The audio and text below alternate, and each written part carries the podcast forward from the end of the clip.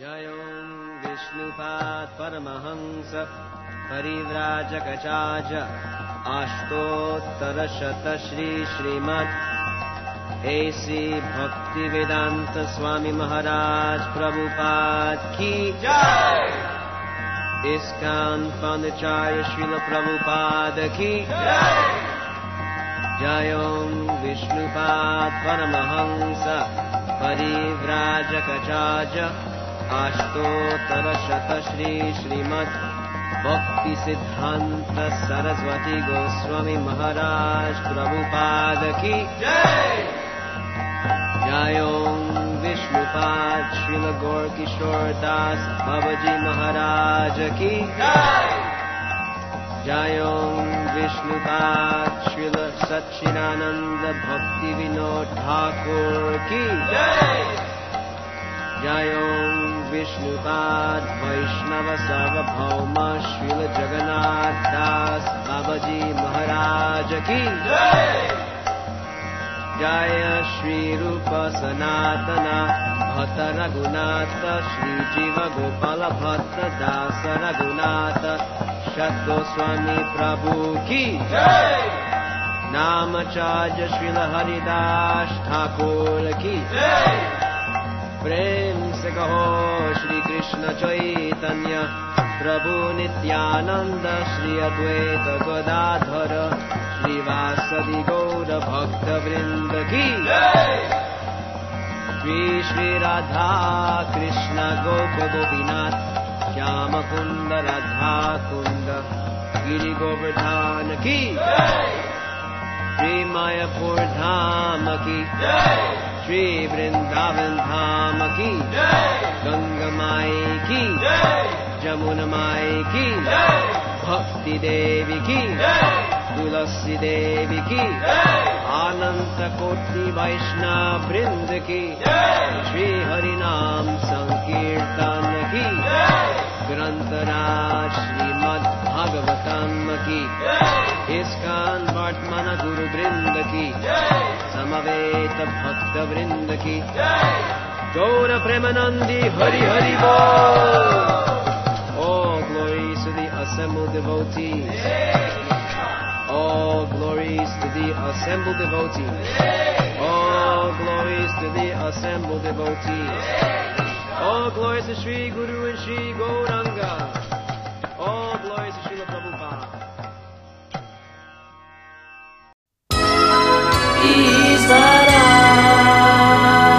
State ascoltando Radio Isvara.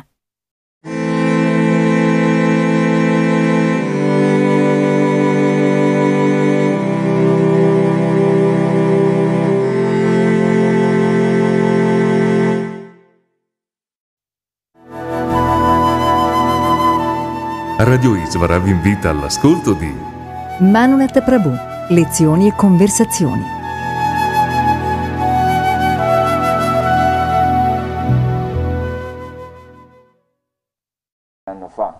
Nel futuro sicuramente Certo. andremo molto più veloci, il video diventerà, diventerà on, giorno- on demand, come si dice. L'altro giorno ho parlato con eh, Mauro, questo professionista di Crema, che, ha partecipato alla conferenza che abbiamo dato l'altro giorno, lui si occupa di videoconferenze. Eh, certo, quindi anche- Lui dice che sta lavorando su un sistema che comincerà a essere operativo su internet fra qualche mese praticamente. qui c'è molta dove si, ricerca, possono, molte... dove si possono aprire, credo, intorno a 50 finestre eh, allo stesso momento. Sì, però rimane sempre lo stesso problema.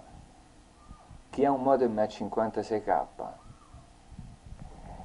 eh, eh, il se- ecco, come 50, 50 segnali video non credo possano essere supportati perché si- quindi è un problema, è un problema di velocità, So- Ah. è, pro- è solo un problema di velocità il video secondo me, anche l'audio del resto. Ah, Quindi perché diciamo i computer adesso sono abbastanza potenti, anche troppo, è solo la, la comunicazione. Certamente se tutti avessimo delle fibre ottiche, e questo, eh, negli Stati Uniti penso sia già così, per la maggior parte, La maggior parte tutti usano via cavo, ISDN, via cavo e non è... de- deve- Pochi usano il modem, questo è normale. il modem non credo esistano più. No, no, esistono, ma. Esist- Comunque anche in Italia stiamo andando bene, Sì. perché la DSL eh, succede un po' come per i telefonini. Siamo ai primi posti, credo, non so se ho visto delle statistiche. Ma senti, tutto questo lavoro l'hai fatto perché ti interessava anche la coscienza di Krishna, credo, no? Ma come no? certo, penso che sia quello. Eh. Senz'altro mi è sempre interessata. E Perché è parecchio che tra l'altro sì. conosci i devoti, no? Io non voglio dire sempre, ma diciamo fin dall'adolescenza. Appena avuto l'opportunità, eh, appena mi è capitato qualche libro, qualche devoto, subito c'è, c'è stato un colpo di Te lo fulmine. chiedo perché tra l'altro oggi è il primo giorno che io ho incontrato Ishvara Das, eh? A primo E giorno, è giusto. averlo per la prima volta visto in viso, Fisicamente. io mi ricordo di averti visto nella fattoria di Lari, vicino Pisa, quando eh, un devoto arrivò con due o tre giovanotti, ragazzi, di cui uno eri tu, io mi ricordo il tuo Io viso. questo Mi ricordo che l'anno era il 1979, me lo ricordo perché l'anno... è probabile. No, è sicuro? Te lo di- ti dico Io che sono venuto una volta alla fattoria una o due volte, però non ricordo il file. Sì, io ti ricordo. Io ti dico il 1979 perché fu- eh, fummo sì, mandati in questo posto perché era nato Gopala. Ah, Eh, siccome era nato Gopala ed era neonato, e lui è nato nel febbraio del 79, avevamo bisogno di una casetta, di una stanza. E siccome si era, era stato aperto questo posto vicino Pisa e c'erano alcune stanze libere, dunque siamo arrivati qui con il nostro neonato e ci mettiamo là. Io mi ricordo perché sono stato lì qualche mese e quindi visto che ti ricordo, mi ricordo di averti visto detto, uno di quei mesi Mi ricordo anche un bambino piccolo io, un qualcosa Ce n'erano un un paio e lui era uno di quelli. però sì, Quindi noi ci conosciamo, da, cioè io ti ho visto 26 anni fa, 26, 25 anni fa. eh, questo è stato, no, veramente non, eh, non mi ricordo il fatto, che però ci sono stato, sono sicuro, eh, Sì. quello sì, anche perché non conoscevo praticamente nessuno. Mm. Era una delle prime volte che vedevo un devoto o cose del genere, insomma. Quindi Bene, allora- era anche abbastanza spaesato, forse. E il futuro? Ma che, il, che facciamo? il nel futuro da, da ora in poi? Su Isfara. Eh, cosa facciamo? Io penso molte cose. Naturalmente in base alle risorse, alle esigenze che abbiamo. Per quanto riguarda il sito, non credo abbiamo grossi problemi. Benissimo. Adesso si tratta di certamente si può implementare sempre più cose. Come servizi attivati abbiamo praticamente di tutto. Anche la parte in inglese mancherebbe delle persone Manca che curassero.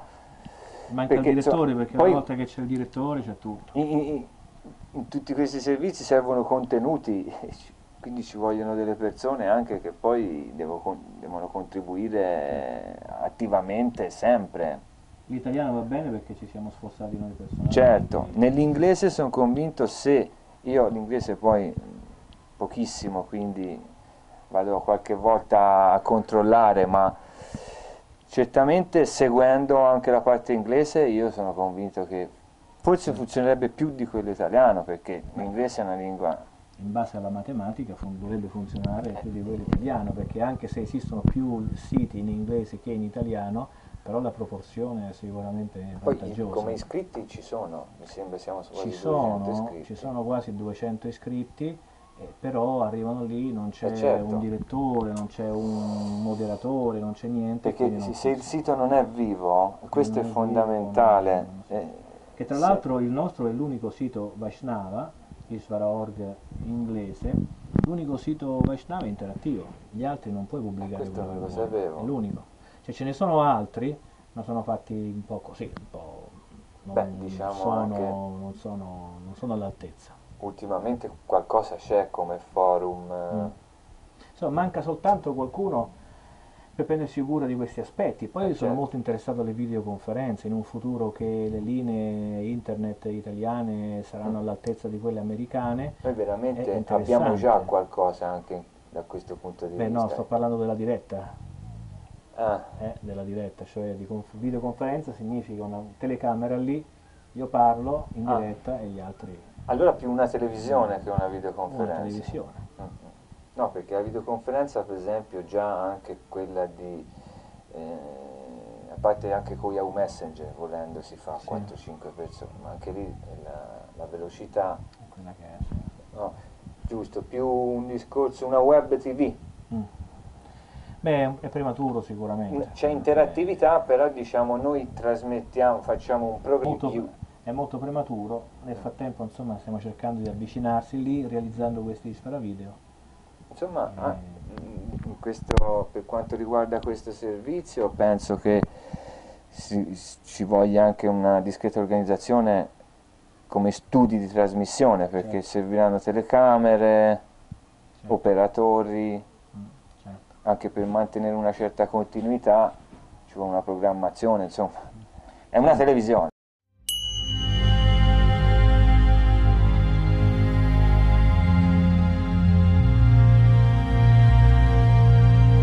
Per acquistare i libri esclusivi di Manonat Prabhu vai al sito store.ishvara.org.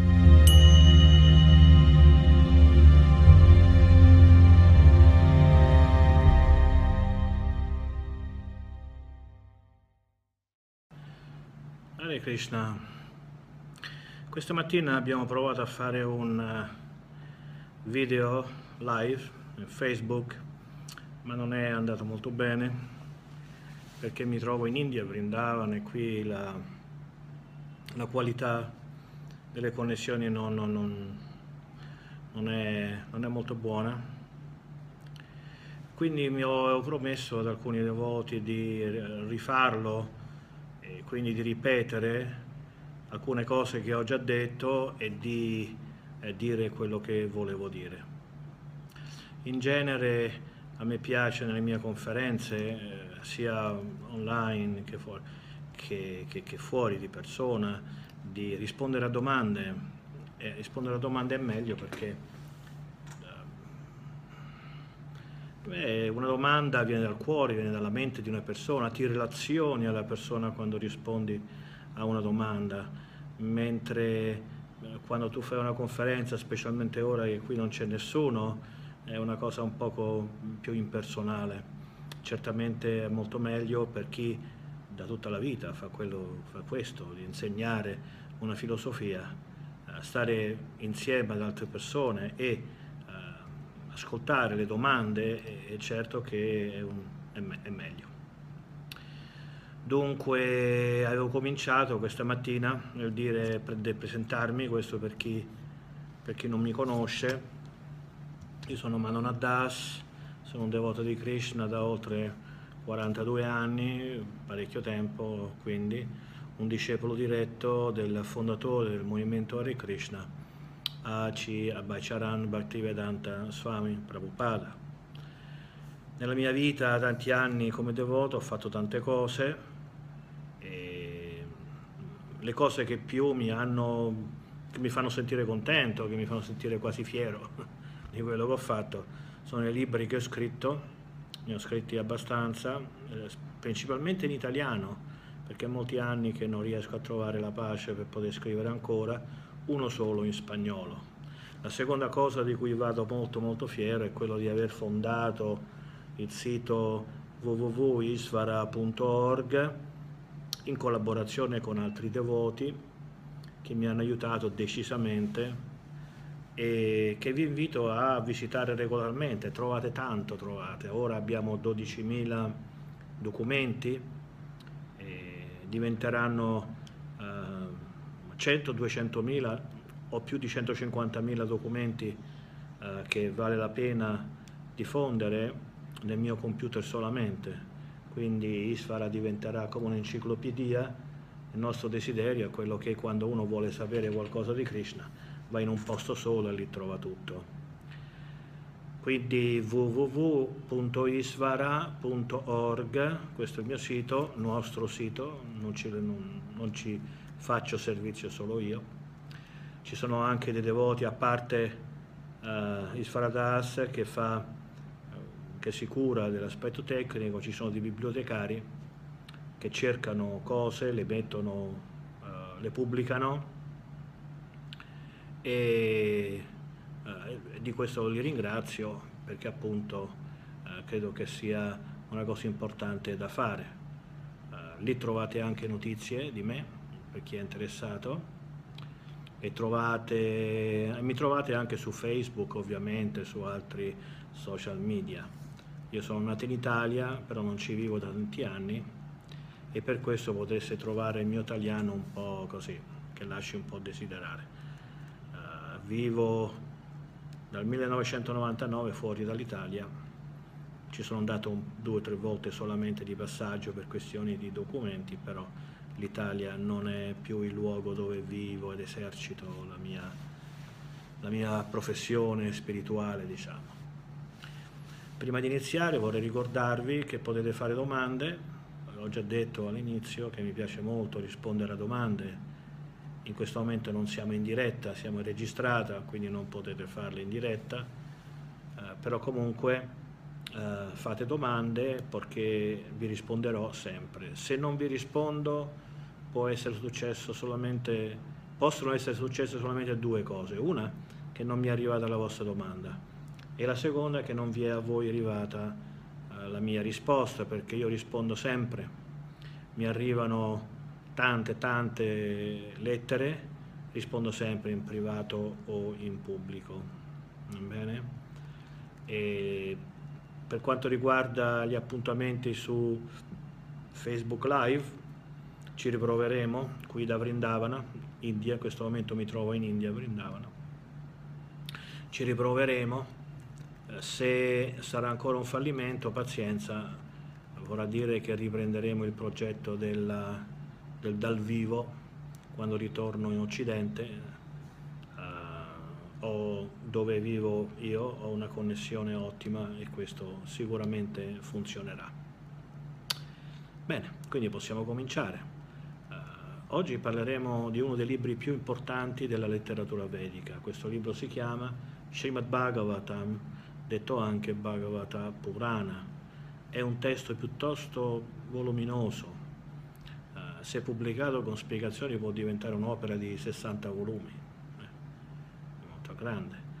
Oggi era il mio desiderio di raccontarvi come è venuta ad essere e delle sei domande che ne costituiscono l'ossatura iniziale. Nello Srimad Bhagavatam trovate moltissime domande e moltissime risposte, però sei sono le domande fondamentali su cui si basa un po' tutta l'opera e sono le sei domande dei saggi della Misharania e le risposte di Sutta Goswami.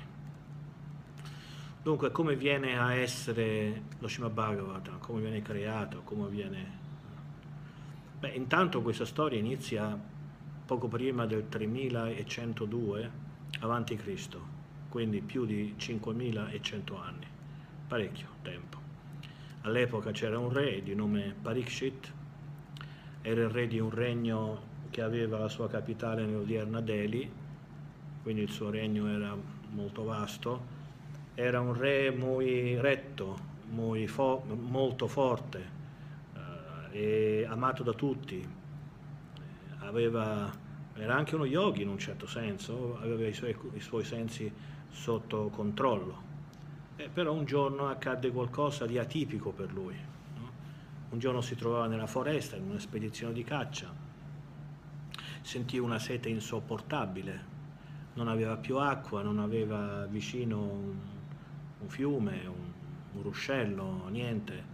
Quindi cominciò a cercare l'acqua in maniera molto, quasi, disper, quasi, disperata. Ora uno si potrebbe dire ma come? Non era, un, non era uno che aveva i sensi sotto controllo? Eh, beh, certamente quel tipo di, di problema, di sensazione, di sete disperata, era ovvio che nel caso di Parikshit eh, era causata da un potere superiore che voleva che questa storia avvenisse. Trovò la capanna di un saggio nella foresta, entrò dentro e trovò il saggio che si chiamava Shamikarishi con gli occhi chiusi in meditazione. Ora, quando arriva un re, eh, tutti si alzano e fanno gli omaggi, parole gentili, gli offrono, tu, però in questo caso il saggio non lo ricevette per niente, era in meditazione, non l'aveva neanche visto. Parikshit già era nervoso per la sete e si sentì offeso che il saggio non l'aveva ricevuto, pensò di contraccambiare la cortesia, ironicamente detto, e quindi trovò la carcassa di un serpente morto fuori della, della, della capanna con, eh, la, con l'estremità dell'arco prese questo, questo cadavere di serpente e glielo mise eh, intorno al collo e se ne andò. Il saggio Samikarishi, quando uscì dalla, dal trance, dalla meditazione, vide che aveva questo, questo, questo serpente intorno al collo e attraverso i suoi poteri mistici che aveva poté vedere quello che era successo e non si offese per nulla, per varie ragioni. Adesso non possiamo spiegare tutto nei dettagli perché se no stiamo qua fino a, a, al prossimo mese, però c'erano, c'erano, delle ragioni per cui Shami Karishi non, non, non, non fece nulla. E, però Shamika aveva, aveva, un figlio di nome Shringi eh, che si arrabbiò moltissimo e maledisse il re a morire entro sette giorni per il morso di un serpente perché dice tu hai insultato mio padre con un serpente morto, adesso tu devi morire a causa di un serpente. E questa maledizione era veramente destinata ad avverarsi perché Shringi era un brahmana eh, con dei poteri mistici molto forti, nonostante fosse un giovane all'epoca. Bene, dopo questa maledizione Parikshit nel frattempo era tornato nel suo palazzo, nella sua capitale, certamente aveva ripensato a ciò che era successo nella foresta e si era pentito molto di quello che aveva fatto, eh, capì che eh, ciò che aveva fatto era realmente offensivo, innecessario, superfluo, e, però allo stesso tempo venne a sapere della maledizione. Sapeva anche che la maledizione mandata in questa maniera da un brahmana eh, con tutti questi poteri eh, si sarebbe avverata. Ora, che fa una persona quando sa, quando è sicura che ha dei giorni, giorni contati da vivere? Beh, in un certo senso, non in un certo senso, sicuramente tutti noi stiamo nella stessa condizione, i nostri numeri sono già contati, no? eh, solo che lui sapeva quanti e noi no.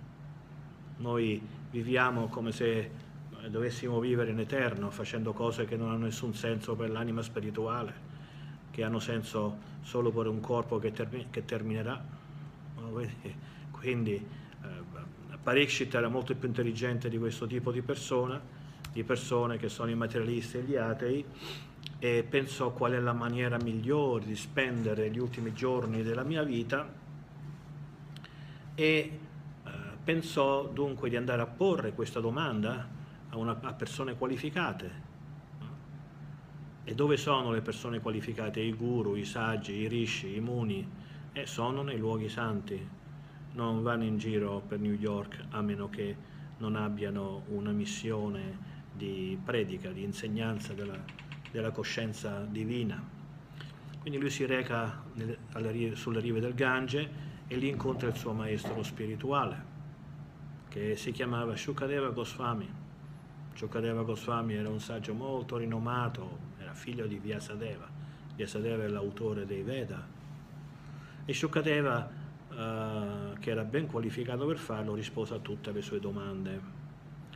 Però mentre Shukadeva e Parikshit parlavano, conversavano, cioè Parikshit faceva domande, Shukadeva rispondeva, non era una conversazione pari, c'era molto pubblico perché come la gente venne a sapere era venuto a sapere che Shukadeva stava, stava parlando, immediatamente vennero a, a, migliaia.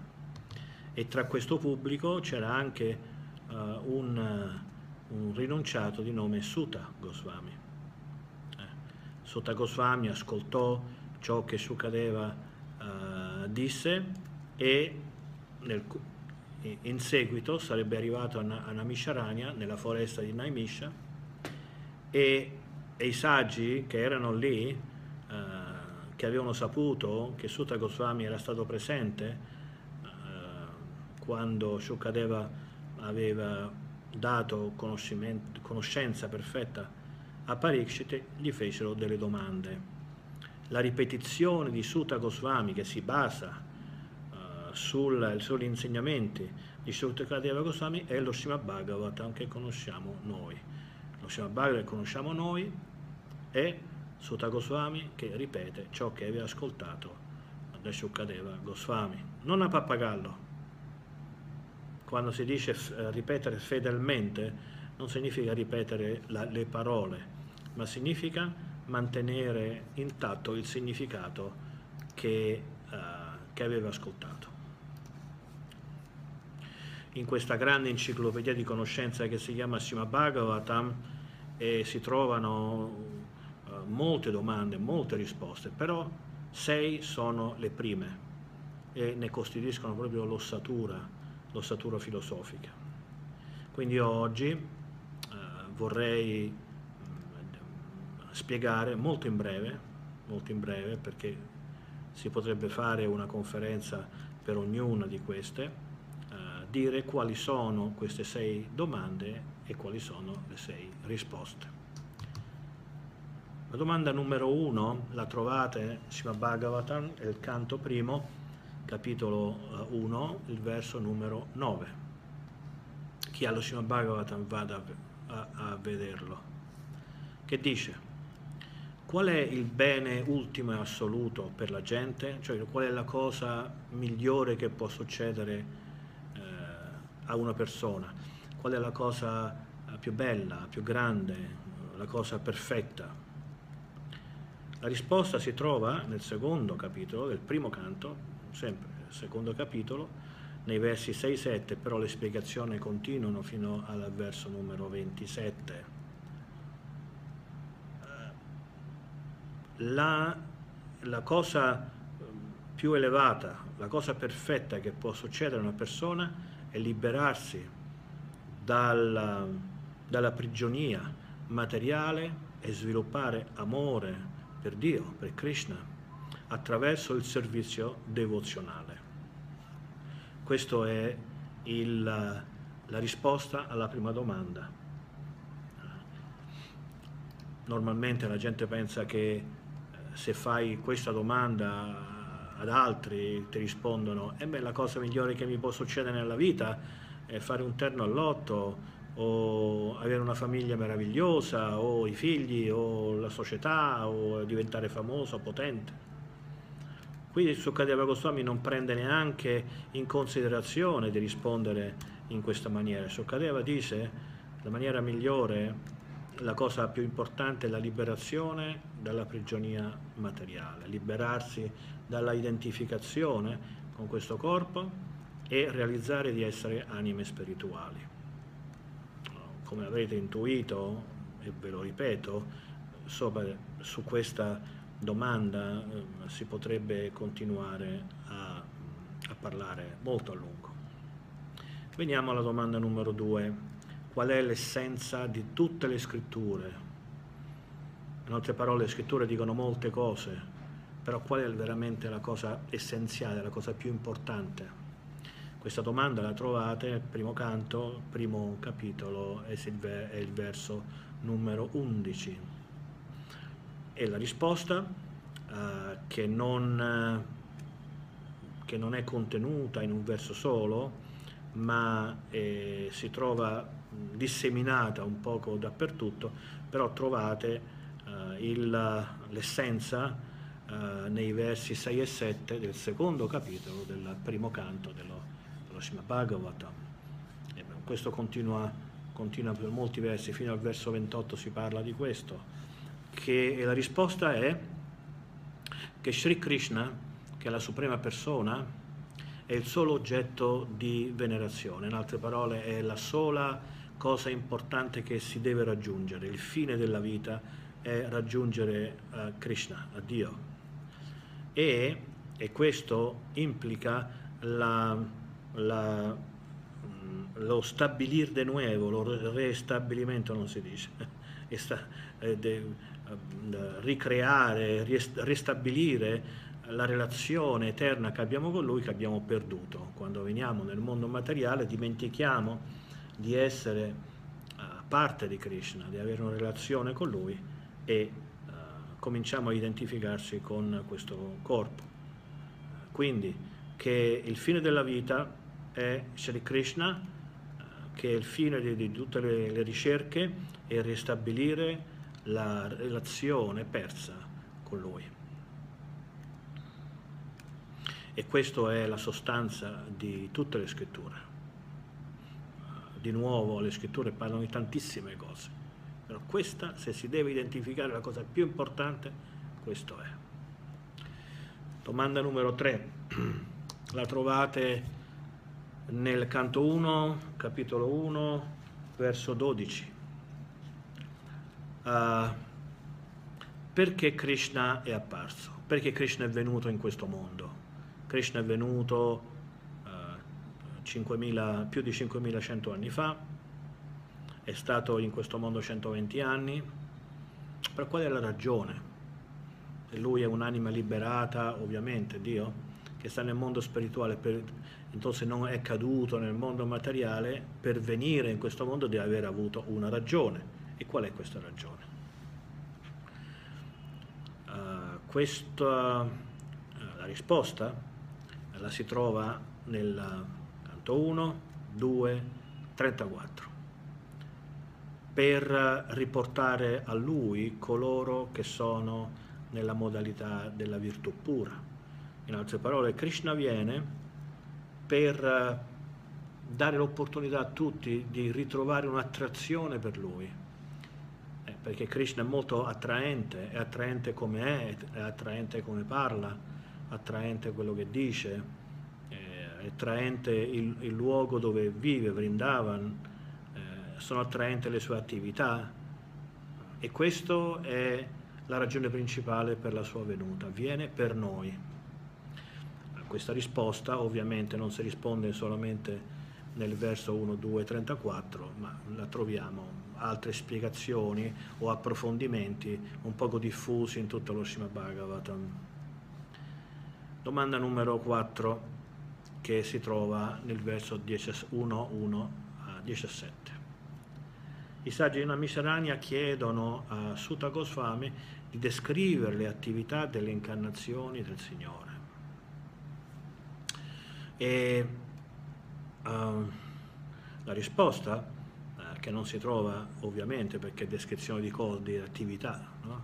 e di tutte le incarnazioni del Signore, vengono risposte nel capitolo 3 del primo canto, dove c'è una lista di incarnazioni e ovviamente ehm, la descrizione specifica delle attività di, di ciascuno di loro è, si trovano nel Bhagavad, nel Bhagavad stesso, ma anche in tante altre scritture.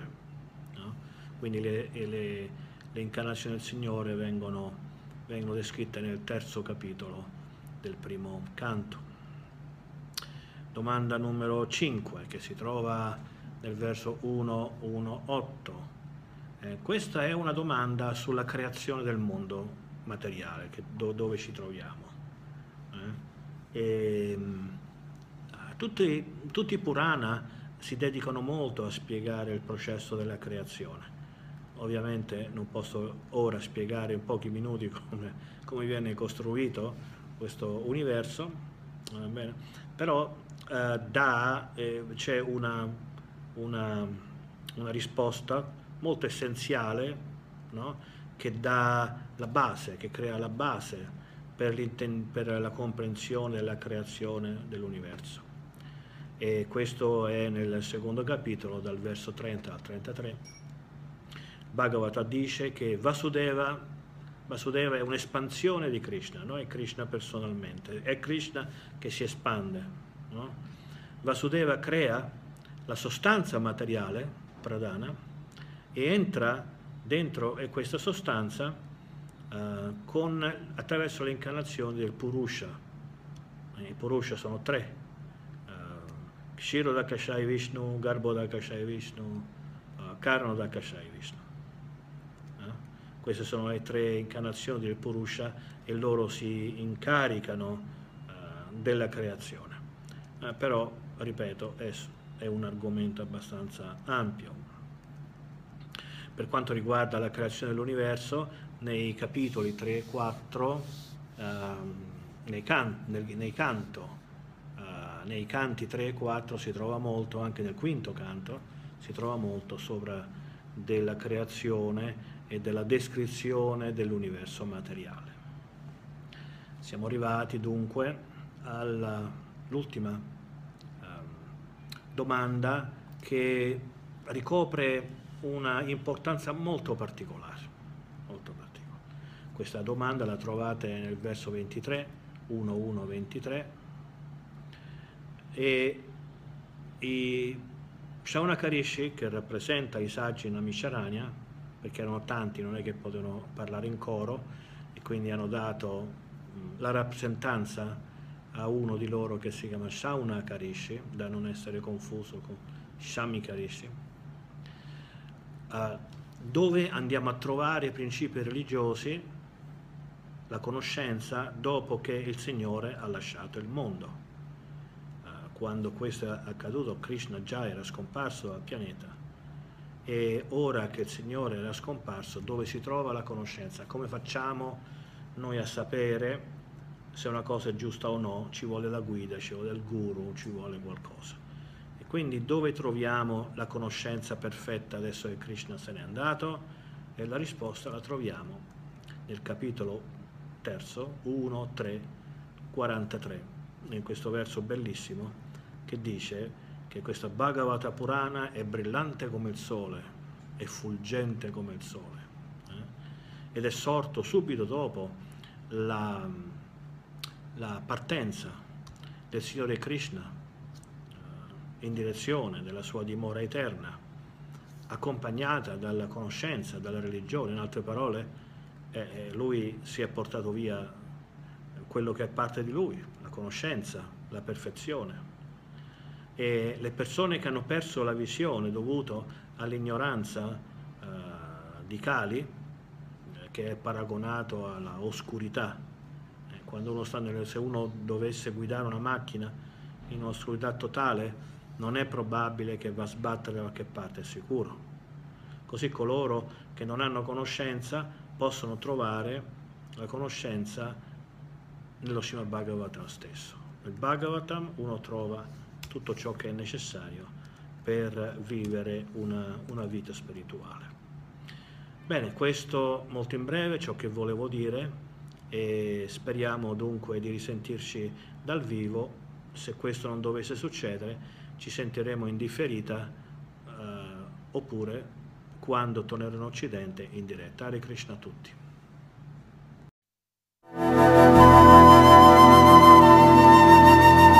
Avete ascoltato? Manunet Prabhu, lezioni e conversazioni.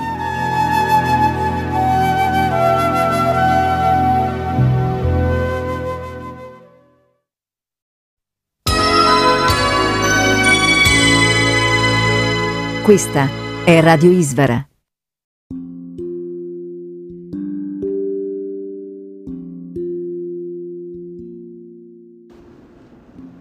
La Bhagavad Gita è universalmente riconosciuta come il gioiello della saggezza spirituale dell'India, esposta da Sri Krishna, Dio, la persona suprema, al suo grande devoto e amico Arjuna, con i suoi 700 versi fornisce una guida completa a chi desidera intraprendere il cammino della realizzazione spirituale.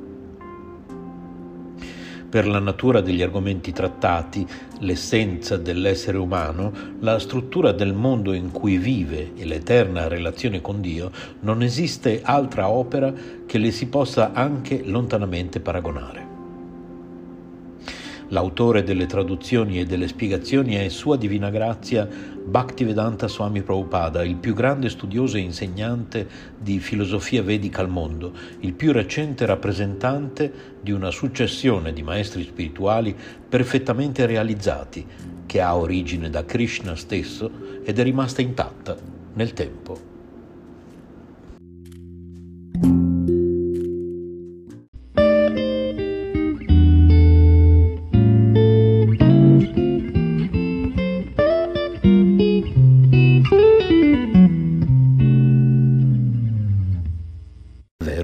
23-25 Lasciami vedere coloro che sono venuti qui a combattere nella speranza di far piacere al figlio malvagio di Dhritarashtra.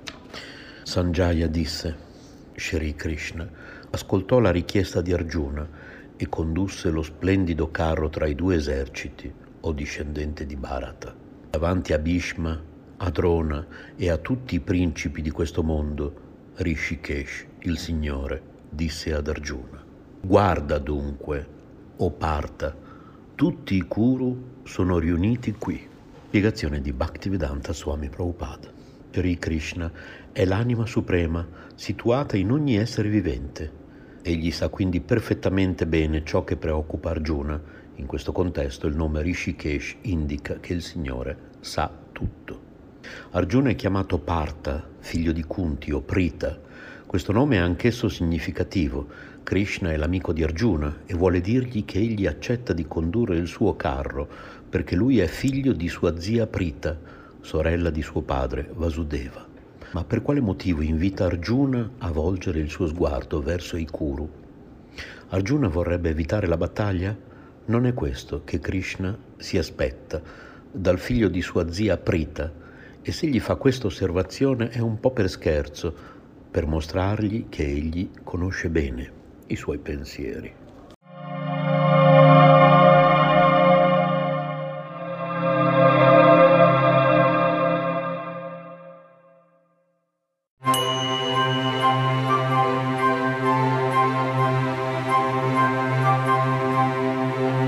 Per acquistare i libri esclusivi di Manonat Prabhu vai al sito store.ishvara.org.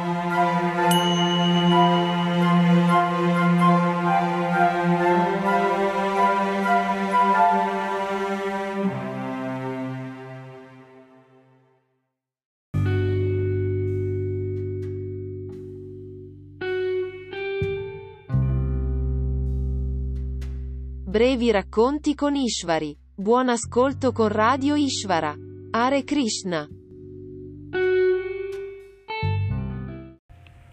differenti aspetti di Krishna.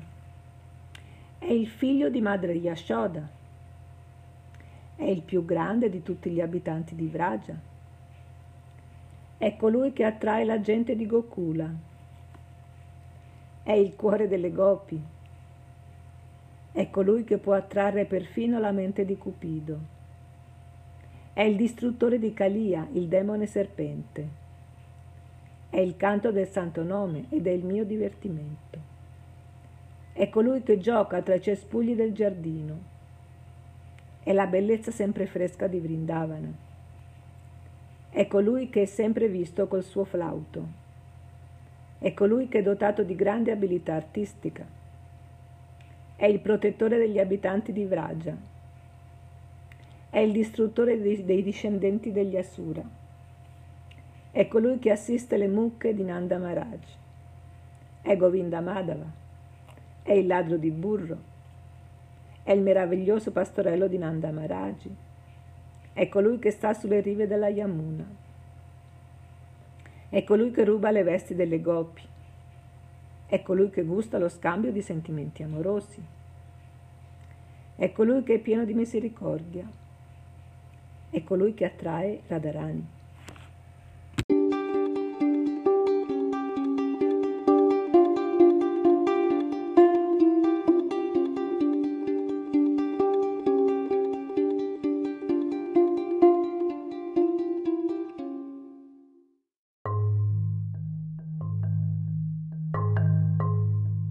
Gli audio che seguono sono tratti dal canale YouTube youtube.com barra user barra Emanuela Torri.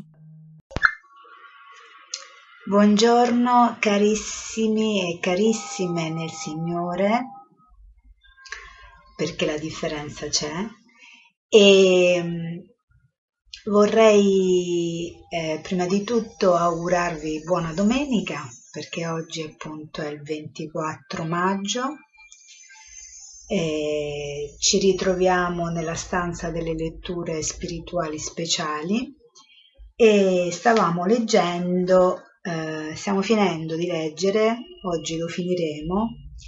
Ho fatto il video di questa stanza che di solito lo faccio la sera proprio perché vorrei eh, finire questo testo perché ne abbiamo tanti da leggere prima di tutto bevo la mia pozione.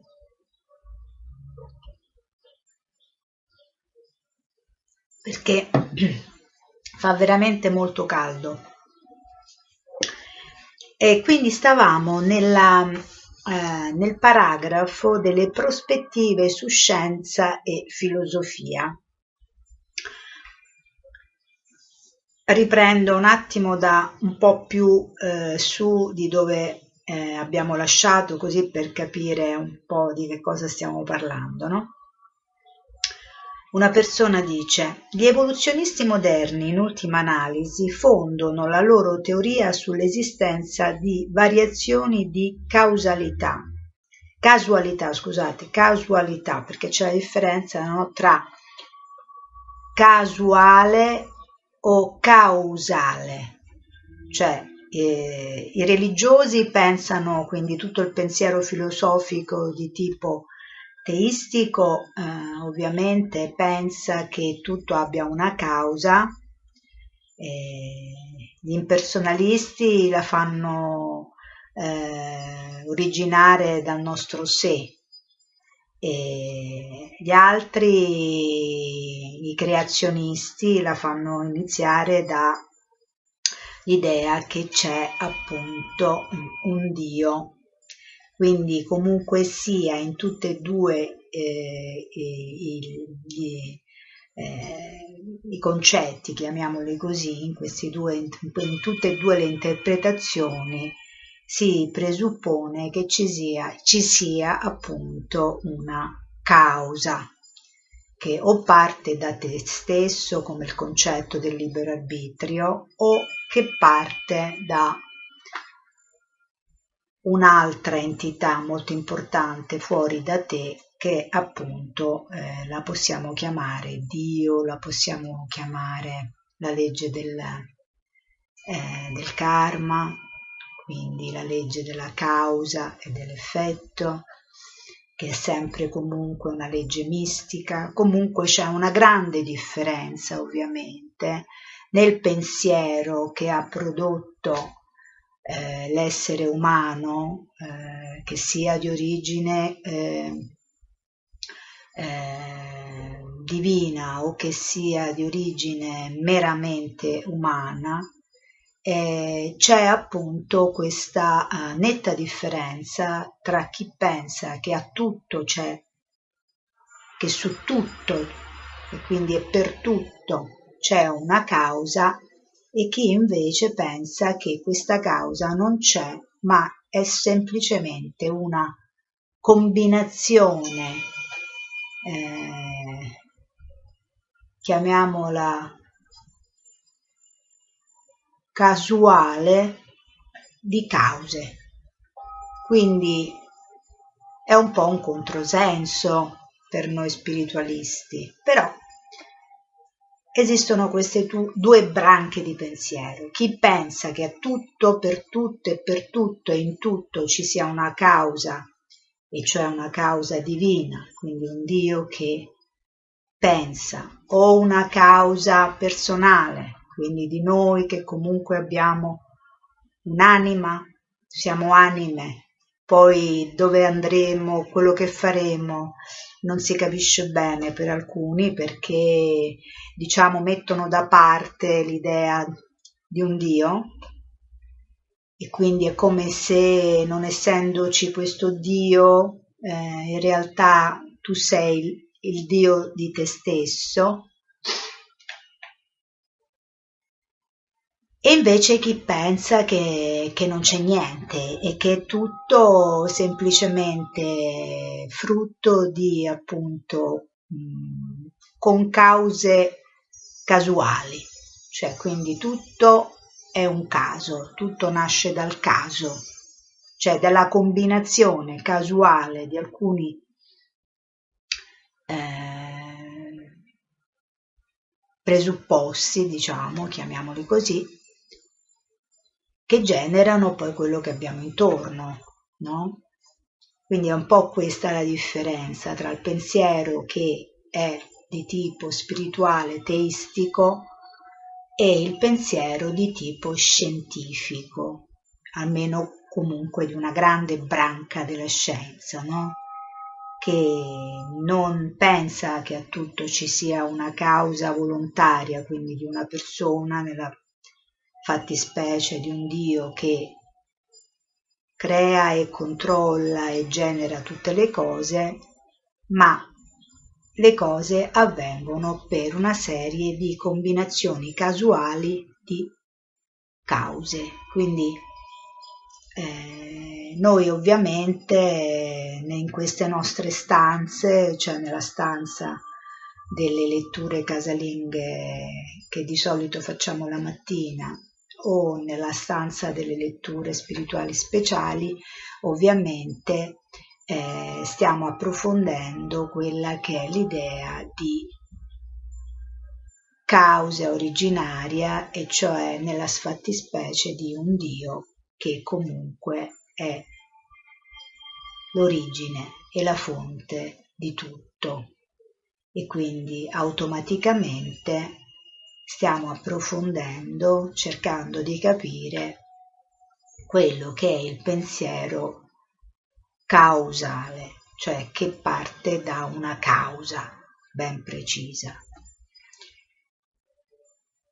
È un tema molto interessante quello che stiamo approfondendo e chiaramente sarà di eh, eh, attirerà, attirerà eh, e attira perché vedo che c'è qualcuno che appunto segue queste letture le persone che come me nel corso degli anni hanno forse capito che vivere pensando che tutto sia una combinazione eh, casuale di, di, eventi non eh, renda gli uomini eh, migliori. E siccome l'obiettivo è che principalmente diventare migliori, persone migliori, per farci notare dalla personalità suprema, che in questa stanza la possiamo nominare così, e perché questo ci, ci dà una soddisfazione migliore e e nella migliore delle ipotesi ci rende anche persone migliori, quindi non dannose per gli altri, per noi stessi e per gli altri. E quindi eh, utili alla società perché questo è molto importante perché esiste il mondo spirituale per noi spiritualisti ma esiste anche il mondo eh, materiale eh, che stiamo vivendo adesso e quindi dobbiamo cercare di essere quantomeno meno dannosi possibile per gli altri.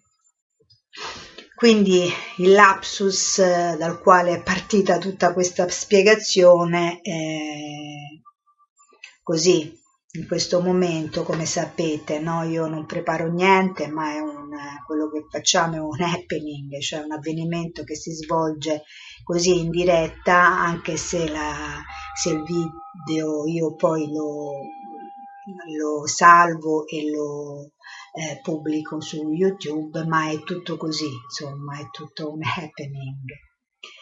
Quindi ricominciamo. Una persona dice gli, evo- gli evoluzionisti moderni in ultima analisi fondano la loro teoria sulla esistenza di variazioni di casualità. Ecco, questo è il concetto. E Prabhupada risponde, questo non ha significato, non esiste il caso. Se loro dicono caso, allora sostengono cose prive di significato.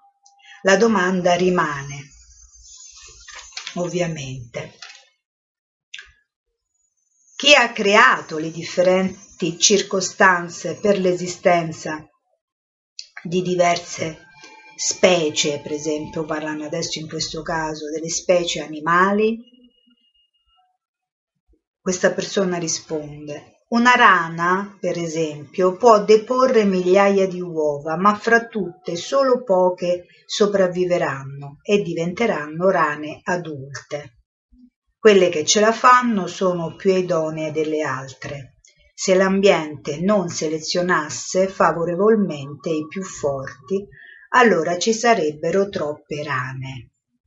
Sì, risponde Srila Prabhupada, questo maestro importantissimo di tradizione Gaudiya Vaishnava, le rane e anche molti altri animali depongono uova, uova a centinaia. Un serpente partorisce molti serpenti ogni volta e se dovessero sopravvivere tutti sarebbero un grande disturbo. Perciò i serpenti grossi divorano quelli piccoli. È la legge della natura. Ma dietro alla legge della natura c'è un cervello. Ecco, vedete? Questa è la nostra proposta. La legge della natura non è cieca, perché dietro di essa c'è un cervello e questo cervello è Dio.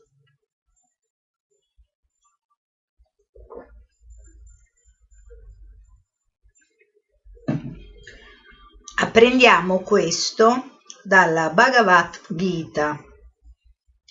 Madhya Mayadhyakshena praktihi suyatesa chara charam.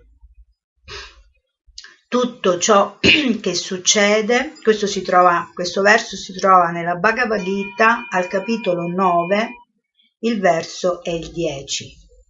Tutto ciò che succede nell'ambito della natura materiale è diretto dal Signore Supremo, il quale mantiene tutto in ordine. Così i serpenti depongono uova in grande quantità e se molti di questi non fossero distrutti, il mondo sarebbe sopraffatto dai serpenti. In modo analogo il maschio della tigre uccide i suoi cuccioli. La teoria economica di Malthus afferma che ogni volta che c'è sovrappopolazione dovrà esserci lo scoppio di una guerra o di un'epidemia una carestia o qualcosa di simile per contenerla. Lo stiamo vivendo adesso questo, no? C'è un'epidemia, eh, l'epidemia del Covid-19 che ormai diventerà anche 20 perché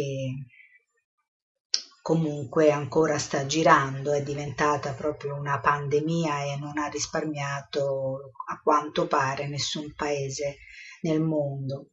Ma queste attività naturali non hanno luogo casualmente, sono pianificate. Chiunque dica che esse dipendono dal caso ha una conoscenza insufficiente.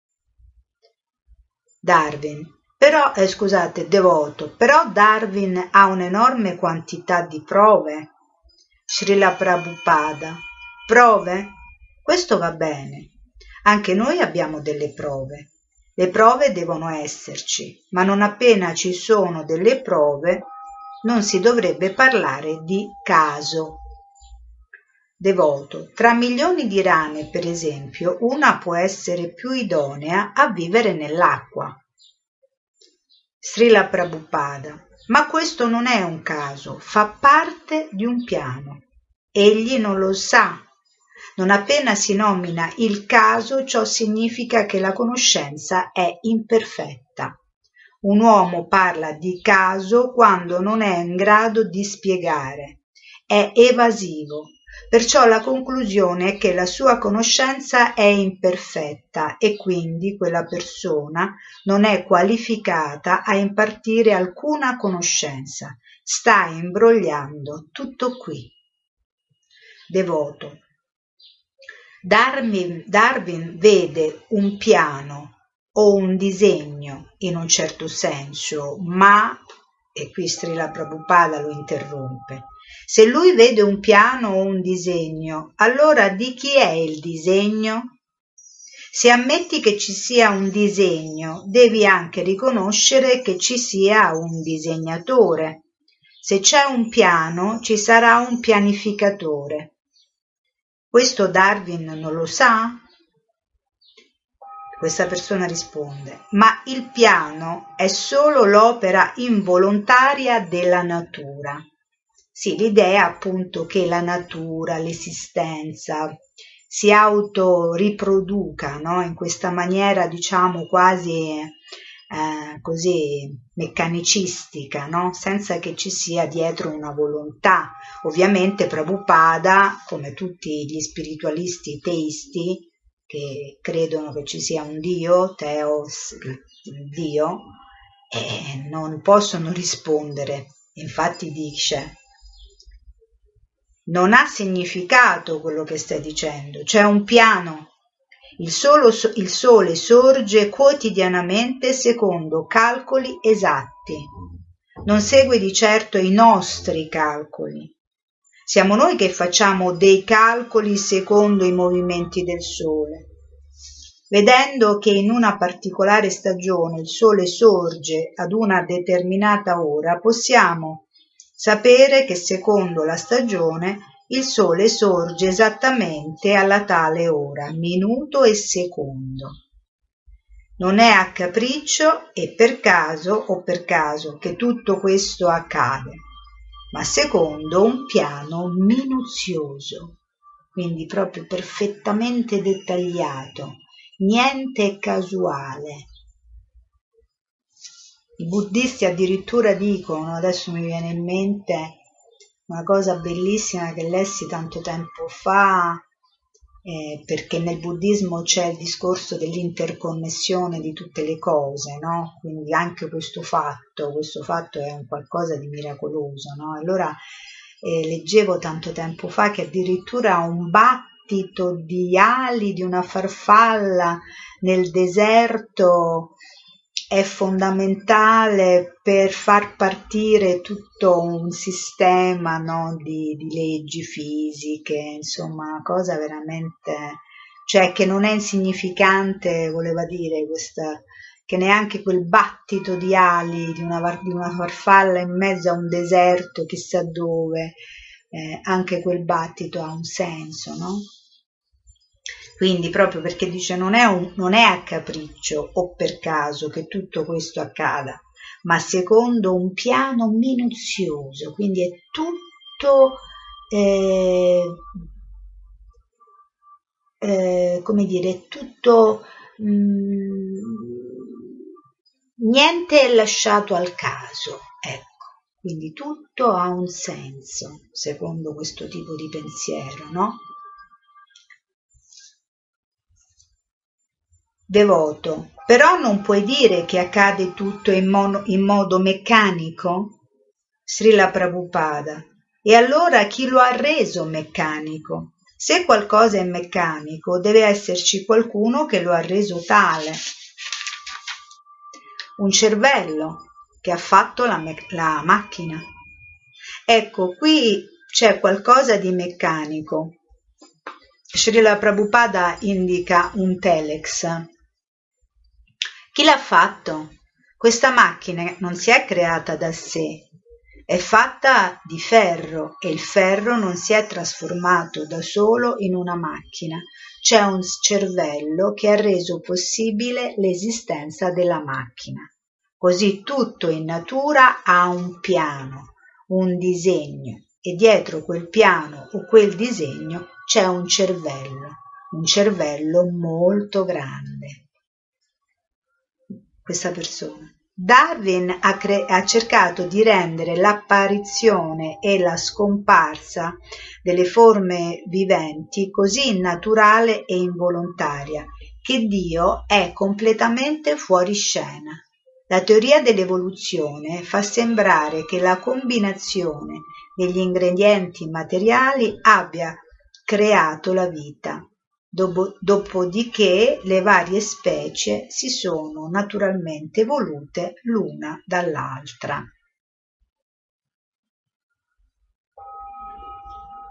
Srila Prabhupada, questa è follia. Combinazione significa Dio, è Dio che combina. La combinazione non accadono automaticamente. Supponiamo che io stia cucinando ho molti ingredienti a disposizione per cucinare, ma essi non si combinano insieme da soli. Io sono il cuoco e cucinando combino insieme ghee, ghee sarebbe del burro, un, in India è il burro, come lo intendiamo noi, che però viene chiarificato, nel senso che loro lo fanno bollire, bollire, bollire e poi lo filtrano, quindi è un burro chiarificato che non ha dentro niente di impuro. Quindi se, se combino insieme di spezie, riso, dal, dal sarebbe, sarebbero come i nostri legumi, no? Quindi come lenticchie, fagioli, così e così via, e in questo modo si producono dei buoni piatti. In modo analogo affinché gli ingredienti della natura si combinino insieme c'è bisogno di Dio. Altrimenti come accade che a un certo punto ci sia questa combinazione? Metti forse gli ingredienti in cucina e ritorni dopo un'oretta pensando che il pranzo sia pronto? Non ha senso. Chi cucinerà il tuo pranzo? Morirai di fame, ma se c'è un essere vivente, allora si può cucinare e poi mangiare. Questa è la nostra esperienza. Perciò se c'è combinazione, chi fa questa combinazione? Sono degli sciocchi a non sapere come la combinazione abbia luogo. Devoto. Gli scienziati adesso dicono che la vita ha avuto origine da quattro elementi di base, il carbonio, l'idrogeno, il nitrogeno e l'ossigeno. Srila Prabhupada, se questi elementi chimici sono il principio fondamentale, chi ha creato questi elementi? Questa è la domanda che bisogna fare. Devoto, cioè devoto nel senso la persona con la quale Prabhupada sta parlando, è un, evidentemente un suo discepolo, non lo so. Non è possibile che un giorno la scienza scoprirà l'origine di questi elementi chimici, sta chiedendo questa persona. E Srila Prabhupada. Non si tratta di scoprire, la risposta è già nota, sebbene possa non essere nota a te. Noi la conosciamo. Il Vedanta dice la fonte originale di ogni cosa è il Brahman, Krishna. Krishna dice io sono l'origine di tutto. Così noi sappiamo che c'è un grande cervello che sta facendo tutto. Noi lo sappiamo, gli scienziati possono non saperlo e questa è la loro follia. Devoto. Loro potrebbero dire la stessa cosa di noi. No, risponde Prabhupada, non possono dire la stessa cosa di noi. Noi accettiamo Krishna, ma non ciecamente. I nostri eh, predecessori, i grandi acharya e i grandi eruditi, hanno accettato Krishna come l'origine di tutto, perciò noi non stiamo facendolo ciecamente. Noi affermiamo che Krishna è l'origine. Ma cosa possono dire gli scienziati? Non appena si parla di caso significa che non c'è conoscenza. Noi non diciamo caso, noi abbiamo una causa originale, ma loro dicono caso, perciò non hanno conoscenza. Questa persona dice cercano di risalire alle origini facendo degli scavi. Hanno scoperto che gradualmente, col passare del tempo, le forme animali si stanno sviluppando verso le forme sempre più complesse e specializzate, da quelle invertebrate ai pesci, poi agli anfibi, poi ai rettili e agli insetti, ai mammiferi e agli uccelli ed infine agli umani. E in questo modo molte specie, come i dinosauri, apparvero, prosperarono e scomparvero per sempre, si estinsero. Alla fine creature simili a grosse scimmie apparvero e da esse gradualmente si sviluppò l'uomo. Questa è l'idea darwiniana appunto dell'evoluzione della specie, no? Srila Prabhupada. Questa è la teoria che il corpo umano viene dalle scimmie? Devoto. Gli esseri umani e le scimmie sono collegati, vengono dalla stessa e viene interrotto. Srila Prabhupada. Collegati. Tutto è collegato.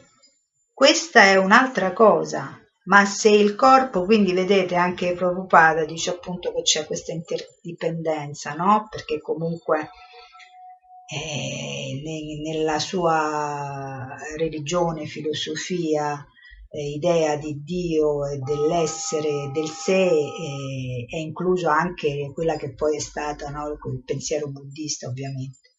Ma se il corpo della scimmia si sviluppa nel corpo umano,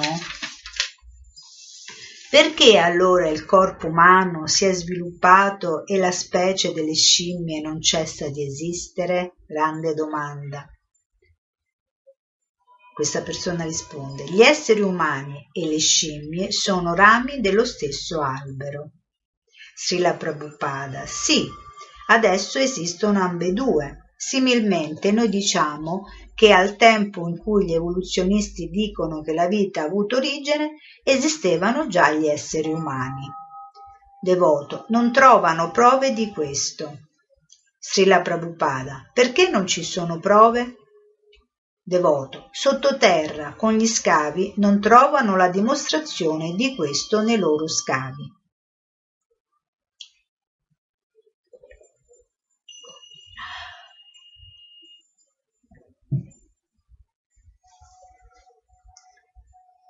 Srila Prabhupada. La terra è l'unica prova? Non ci sono altre prove? Devoto. L'unica prova che essi accettano è la testimonianza dei loro sensi. Srila Prabhupada. Tuttavia non possono provare che l'essere umano non esistesse al tempo in cui dicono che la vita ha avuto origine. Non possono provarlo questa persona. Sembra che in, che in, alcuni strati di terra ci siano resti di uomini simili a grosse scimmie. Srila Prabhupada. Uomini simili a scimmie e scimmie simili a uomini esistono tuttora insieme agli esseri umani. Se una cosa si è sviluppata eh, dalla trasformazione di un'altra vita, allora la cosa originale non dovrebbe esistere più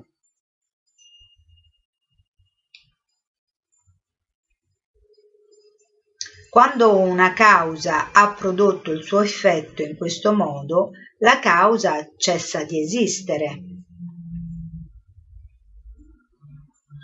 Come se per esempio, lui vuole dire per esempio, se io prendo, eh, che ne so, del ghiaccio, eh, lo metto in un bicchiere e, e, lo metto al sole, automaticamente quel, quel ghiaccio diventerà acqua, quindi diventa un'altra cosa, però il ghiaccio all'inizio che c'era all'inizio, quel cubetto non c'è più. Questo senso, penso, no? Ma in questo caso noi vediamo che la causa è ancora presente, ci sono ancora scimmie e scimmioni. Il devoto. Ma non furono le scimmie a dare origine all'uomo, ambedue sono discesi dallo stesso antenato comune. Questo è ciò che essi dicono.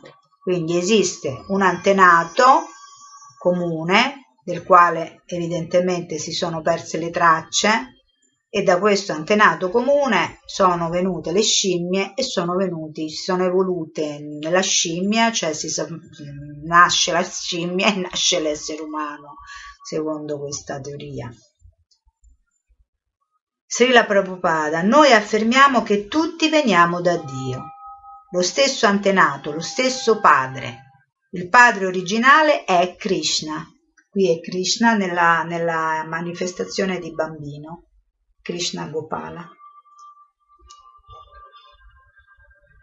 Come Krishna dice nella Bhagavad Gita, io sono il padre che dà il seme. Allora, qual è la tua obiezione a questo? Il devoto. Se esaminiamo gli strati del terreno non ci sono prove negli strati più profondi. Srila Prabhupada, sei tutto impacchettato fra gli strati della terra, tutto qua. Tale è il confine della tua conoscenza, però questa non è conoscenza, ci sono molte altre prove. E questa persona, sicuramente se gli uomini fossero vissuti milioni di anni fa, avrebbero lasciato delle prove della loro esistenza, un'evidenza tangibile. Potremmo vedere i loro resti vedete molto in, in, questo, questo, ragazzo che parla, insomma, eh, lo sta mettendo alla prova no? a Prabhupada, gli sta facendo delle domande molto domande, affermazioni molto precise. E Srila Prabhupada, io dico che nella società umana i corpi sono bruciati dopo la morte, cremati. Perciò dove trova la loro, dove trovano, perciò dove trova le loro ossa la sua la tua scavatrice? Sì, è possibile, ma Srila Prabhupada, secondo il nostro sistema vedico, il corpo dopo la morte viene bruciato, fino ad essere ridotto in cenere. Perciò dove troverebbero le ossa i farabutti? Gli animali non vengono bruciati e le loro ossa rimangono, ma gli esseri umani vengono cremati e perciò non si possono trovare le loro ossa. Perché c'è nell'usanza della società vedica, che pare che sia la società, secondo questa tradizione, no? che abbia dato origine proprio a tutto, a noi, c'è l'usanza di bruciare i corpi. Quindi Prabhupada, che fa riferimento a quella cultura, dice non è possibile perché nella nostra tradizione il corpo una volta morto viene bruciato proprio per un fatto poi tra l'altro importantissimo anche igienico, no?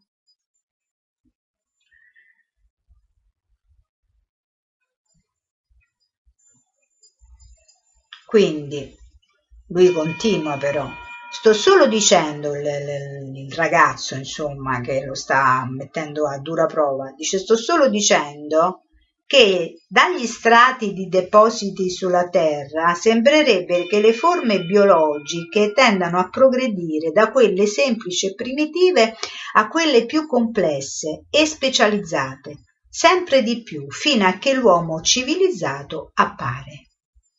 Srila Prabhupada. Però al momento attuale esistono sia le forme semplici sia quelle complesse non che una specie sia sviluppata in un'altra. Per esempio, il mio corpo di bambino si è sviluppato ed è diventato adulto e il corpo di bambino non c'è più. Così, se le specie più evolute si sono sviluppate da quelle più semplici, inferiori, non dovrebbero esserci più le specie più semplici. Eppure vediamo che adesso tutte le specie esistono simultaneamente. Quando allo stesso tempo si vedono tutte le 8.400.000 specie di vita, come si può parlare di sviluppo? Ogni specie esiste adesso ed esisteva molto tempo fa. Potresti non averla vista, ma non hai la giusta fonte di conoscenza. Potresti aver mancato di vederla, ma questa è un'altra cosa devoto, ma tutte le prove dimostrano altro. 500 milioni di anni fa non c'erano animali di terra, c'erano solo acquatici. E Srila Prabhupada, vedete com'è insistente questo ragazzo. Questo non ha significato, non è possibile fare la storia di 500 milioni di anni. Dov'è la storia di 500 milioni di anni? Stai solo immaginando. Tu la chiami evidenza storica, ma quale evidenza? Non c'è storia oltre 3.000 anni fa. E tu parli di 500 milioni di anni? Sciocchezze, non ha senso. Vedete? devoto, ma se scaviamo in, prof- in profondità, strato dopo strato, Srila Prabhupada, e con la Terra tu vuoi calcolare 500 milioni di anni? Potrebbero essere 10 anni. Non c'è storia della società umana oltre i 3.000 anni. Come puoi dunque parlare di 4 o 500 milioni di anni fa? Dov'eri tu allora? C'eri tu per poter dire che tutte queste specie di vita non esistevano, questa è solo immaginazione. Ma in questo modo chiunque può immaginare e dire qualsiasi sciocchezza. Noi accettiamo l'evoluzione, ma non che le forme delle differenti specie stiano cambiando. I corpi sono già tutti presenti, ma l'anima si evolve cambiando corpo e trasmigrando da un corpo all'altro. Io mi sono evoluto dal corpo di bambino a quello di adulto e adesso il mio corpo di bambino non esiste più. In modo analogo tutte le specie esistono al presente ed esistevano tutte nel passato. Per esempio, in un treno c'è la prima, la seconda e la terza classe ci sono tutte simultaneamente. Se tu paghi di più e viaggi in prima classe, non puoi dire adesso la prima classe si è creata, c'era già. Così il difetto degli evoluzionisti è che non hanno alcuna informazione dell'anima. L'anima si evolve trasmigrando da un compartimento all'altro, cambiando semplicemente collocazione. Il Padma Purana afferma che ci sono 8 milioni e 400 mila specie di vita e l'anima si evolve attraverso di esse. Noi accettiamo questo processo evolutivo.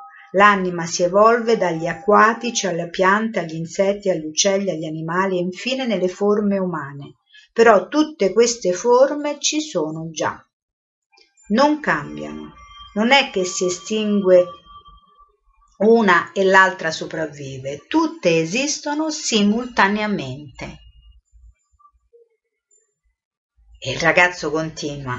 Darwin dice che ci sono molto, molte specie, come i dinosauri, che si possono considerare estinte. Srila Prabhupada, che cosa ha visto lui? non è così potente da poter vedere tutto ovunque. La sua capacità di vedere è limitata e con tale capacità limitata non può concludere che una specie si è estinta. Non è possibile. Nessuno scienziato accetterà una cosa del genere. In fondo tutti i sensi con i quali si acquisisce la conoscenza sono limitati Perciò come puoi dire che questo è finito e che quello è estinto? Non puoi vederlo, non puoi scoprirlo. La circonferenza della Terra è di 25.000 miglia. Hai cercato attraverso tutti gli strati di roccia e terreno su tutto il pianeta? Hai scavato dappertutto? Il devoto, il ragazzo risponde no, e Srila Prabhupada. Per questo la nostra prima accusa contro Darwin è questa. Egli dice che non c'erano esseri umani milioni di anni fa. Questo non è un fatto. Possiamo vedere al presente che gli esseri umani esistono simultaneamente con tutte le altre specie e si dovrebbe quindi concludere che questa situazione è sempre esistita, la vita umana c'è sempre stata. Darwin non può dire che la vita umana non esisteva. Non vediamo dinosauri in vita, dice il devoto. Tu non vedi perché non hai il potere di vedere, i tuoi sensi sono molto limitati, perciò quello che vedi e che non vedi non può essere autorevole. Per questo tanta gente, la maggioranza dice non vedo Dio. Allora dobbiamo fare forse anche noi, eh, allora dobbiamo forse anche noi accettare che Dio non c'è? Siamo forse pazzi perché siamo devoti di Dio?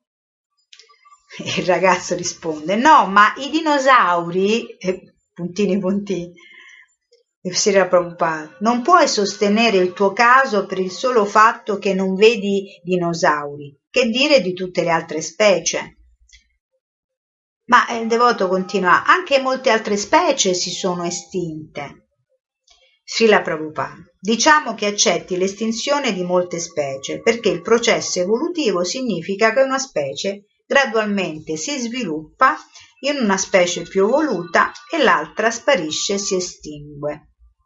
Noi possiamo vedere che ci sono ancora molte scimmie.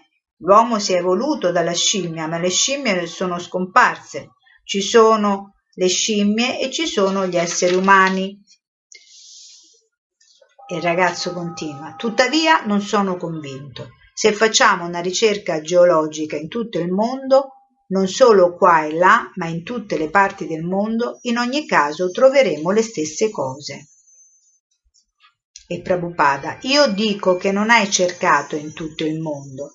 Darwin ha forse studiato tutti i continenti del pianeta, è forse andato nelle profondità degli oceani e scavato tutti gli strati di terra là sotto? No, perciò la sua conoscenza è imperfetta. Questo è il mondo della relatività e qui tutti parlano con conoscenza relativa. Perciò dovremmo accettare la conoscenza di una persona che non si trova nell'ambito di questa relatività. Devoto. In effetti Darwin formulò la sua teoria sulla base di ciò che aveva osservato nel 1835 durante un viaggio alle isole Galapagos vicino alle coste del Sud America. Egli notò che là esistevano specie di vita che non erano presenti in nessun'altra parte del mondo. Srila Prabhupada. Questo significa che non ha visto tutte le specie, non ha viaggiato in tutto l'universo, ha visto un'isola, ma non ha visto tutta la creazione. Come può dunque determinare quali specie siano tuttora esistenti e quali no? Lui ha solo studiato una parte di questo pianeta, ma ci sono molti milioni di pianeti lui non li ha visti tutti, non ha scavato nelle profondità di tutti i pianeti. Come può concludere? Questa è la natura? Non ha visto tutto, non è possibile per alcun essere umano vedere tutto. E lui, ma rimaniamo nei confini di questo pianeta. Srila Prabhupada, no, perché dovremmo? La natura non è solo su questo pianeta. E ragazzo, perché tu hai detto che su questo pianeta ci furono forme complesse di esseri viventi milioni e milioni di anni fa. Srila Prabhupada. Noi non stiamo parlando di questo pianeta, ma di qualsiasi posto, tu stai parlando della natura, ma la natura non è confinata o limitata a questo pianeta. Vedete la, la, la psicologia del, dello spiritualista, no? Come svetta proprio, svetta nell'infinito, no? Cioè considera appunto questo universo che in realtà non è uno, ma sono milioni di universi, no?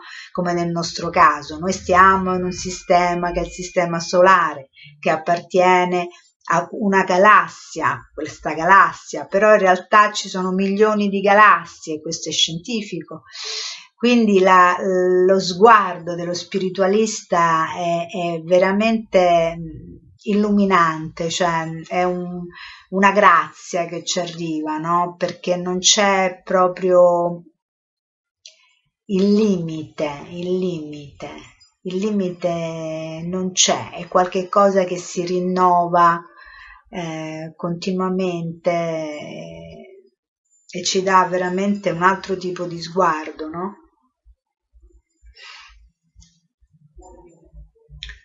Tu stai parlando della natura, ma la, questa è Prabhupada, ma la natura non è confinata, vedete, o limitata a questo pianeta. non puoi pensare questo. La natura, la natura materiale, include milioni di universi, vedete? E in ognuno di questi universi ci sono milioni di pianeti. Se tu hai studiato solo questo pianeta, la tua conoscenza è sicuramente insufficiente. E lui continua, guardate come incalza sto ragazzo, bellissima questa conversazione. Tu però hai detto prima che milioni di anni fa su questo pianeta c'erano cavalli, elefanti, uomini civilizzati. Sì, sì. E lui ricontinua. Però da centinaia di fonti diverse non c'è prova di questo. E Srila Prabhupada. Io dico che esistono adesso uomini, cavalli, serpenti, insetti, alberi. E allora perché non milioni di anni fa? E il devoto, il ragazzo, perché non c'è evidenza di questo. Srila Prabhupada. Questo non significa mm, tu limiti la tua analisi a un solo pianeta. Questa non è conoscenza completa. Il ragazzo. Per il momento vorrei solo scoprire riguardo. Perché per il momento? Se la tua conoscenza non è perfetta, perché dovrei accettare la tua teoria? Questo è il mio punto. Guardate, è bellissimo, guarda, è, è, mi, mi emoziona veramente. È bellissimo perché Prabhupada, cioè eh, la sua umiltà, no? eh, anche se lui è un realizzato, cioè lui è una persona che ha realizzato completamente Dio, ovviamente. Però guardate con che umiltà, no? Si mette proprio a eh, argomentare, cioè argomentare con questo ragazzo e, e, alla, quasi alla pari, no? Proprio alla pari, cioè tu, lui il ragazzo dice le sue cose e lui risponde? Proprio in maniera veramente eh, bellissima. Eh, allora gli dice appunto, no? Dice, ma io perché dovrei accettare la tua conoscenza, la tua, eh, eh, la tua teoria? eh, che non è perfetta perché è limitata, no? perché per Prabhupada questa teoria è limitata perché si limita no, solo allo studio della terra. No? E il ragazzo continua, beh, se tu dici che milioni di anni fa c'erano complesse forme di vita su questo pianeta, sì la Prabhupada, su questo pianeta o su un altro pianeta non è questo il punto. Il punto è che tutte le specie esistono e continuano ad esistere secondo le leggi della natura. Apprendiamo dai testi vedici che ci sono 8 milioni 400 mila specie di vita. Può darsi che si, trovano, si trovino nel tuo quartiere o nel mio. Il numero e le specie sono già stabiliti. Se ti limiti a studiare il tuo vicinato, Tale conoscenza non è perfetta. Accettiamo l'evoluzione, ma la tua teoria evoluzionistica non è perfetta. La nostra teoria di evoluzione invece è perfetta.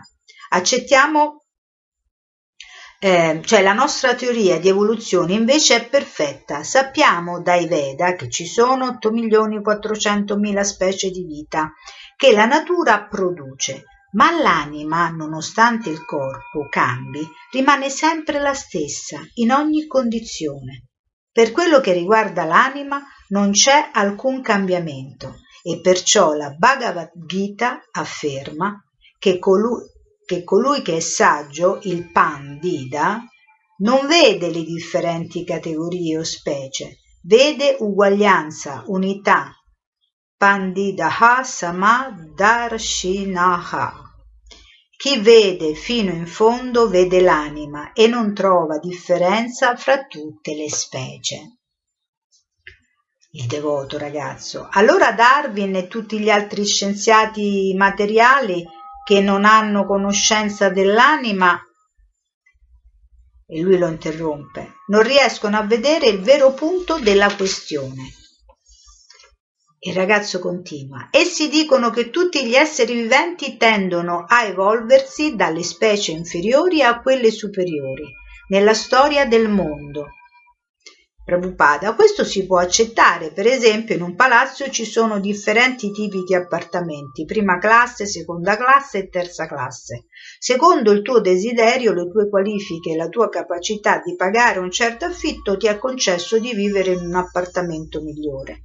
Gli appartamenti ci sono già, non stanno evolvendosi. Sono i residenti che si evolvono trasferendosi in nuovi appartamenti secondo le loro capacità e i loro desideri il devoto secondo il desiderio.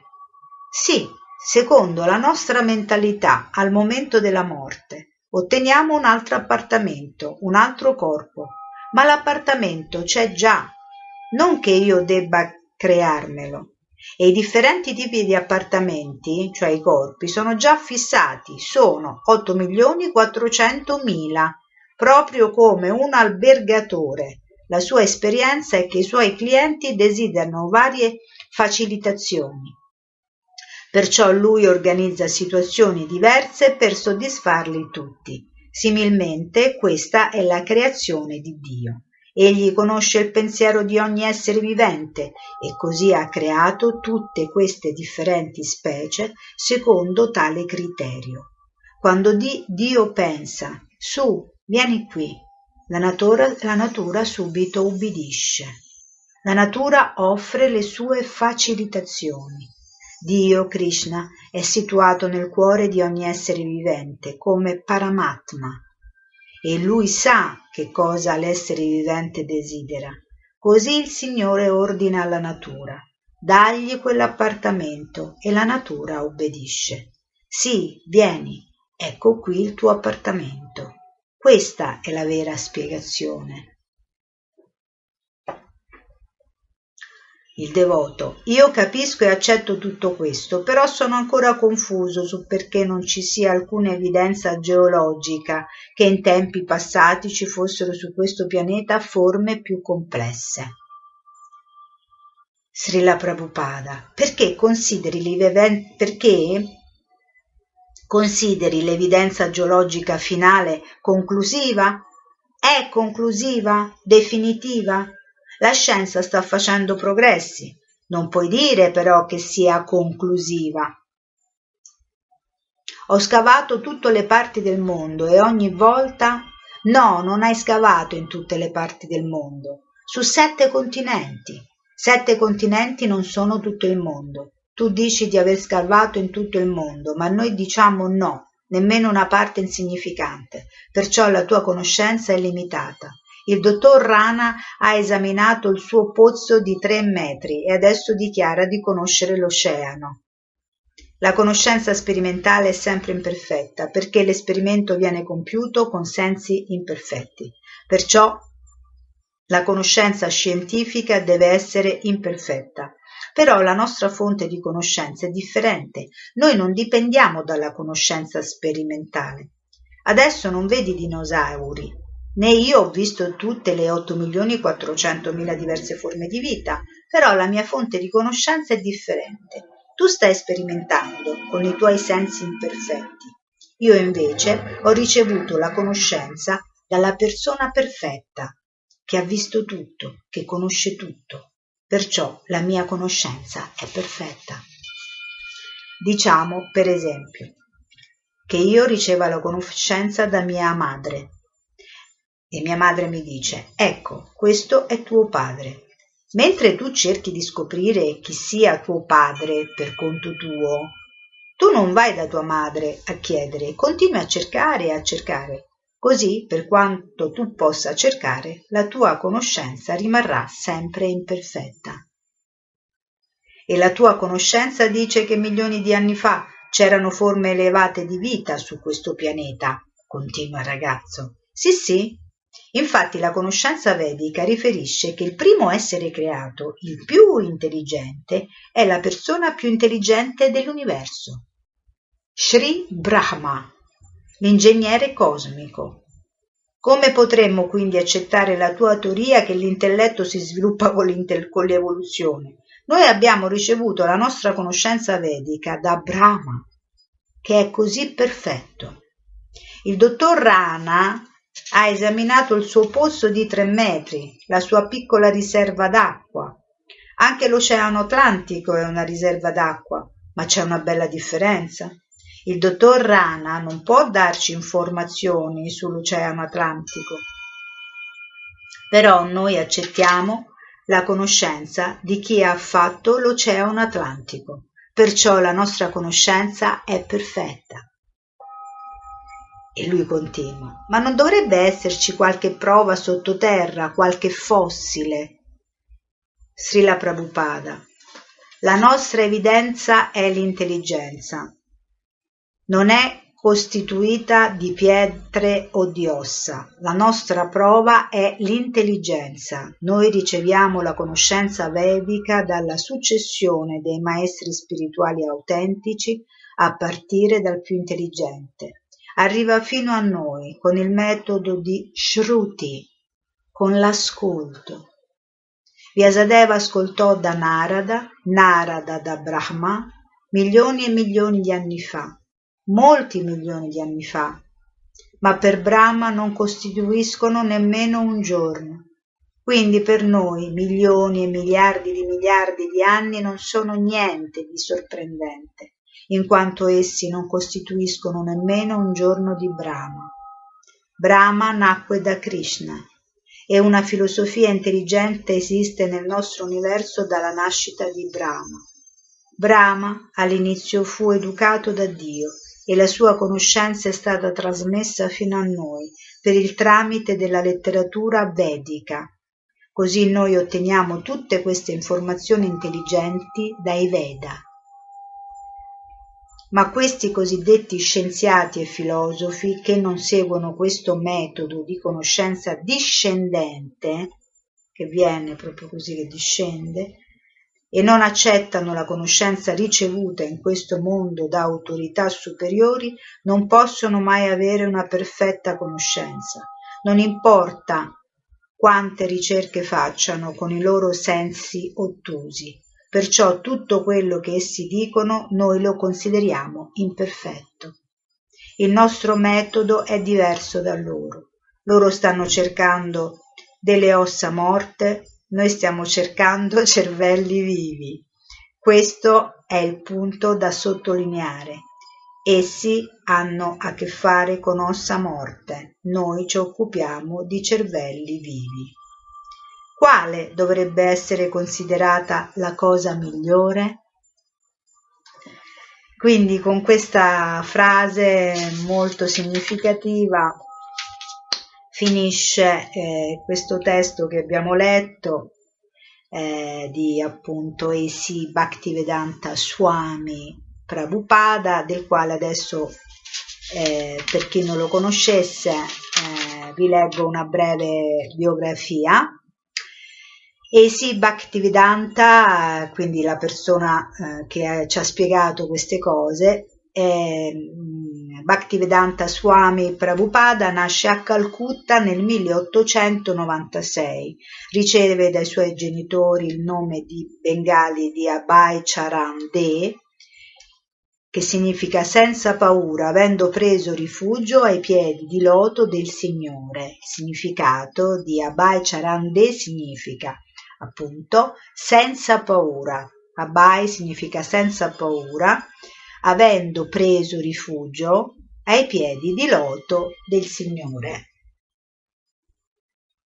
Nato in una famiglia di Vaishnava, quindi Vaishnava significa devoti di Vishnu, quindi i suoi genitori erano già devoti di Vishnu.